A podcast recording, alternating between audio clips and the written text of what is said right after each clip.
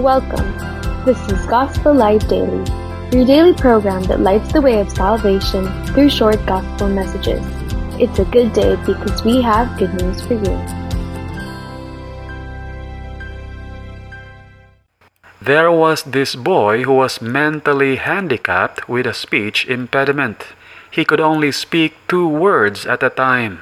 And there was this Christian who worked with handicapped children who took notice of the boy. He noticed that the boy, wherever he went, kept carrying with him a picture of the Lord Jesus Christ, knocking on a door. And so he sat beside him and asked him about the picture. "Who is the man in the picture?" "A man," was the reply. "Yes, I know it's a man, but what man?"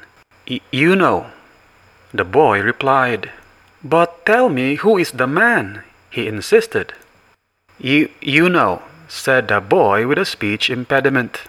After several attempts to try to get the boy to articulate to him who was in the picture exactly, finally the boy replied, Th- That's the man that died for my sins." When it comes to almost everything else, he could but utter two words. But when it comes to this man, he was finally able to say, "That's the man that died for my sins." How about you, my friend? We all have a handicap, a spiritual one.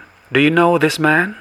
Can you say with faith in your heart, "That's the man that died for my sins"? And this has been Gospel Light Daily. We pray that God, who commanded, "Let there be light," has shone in your hearts.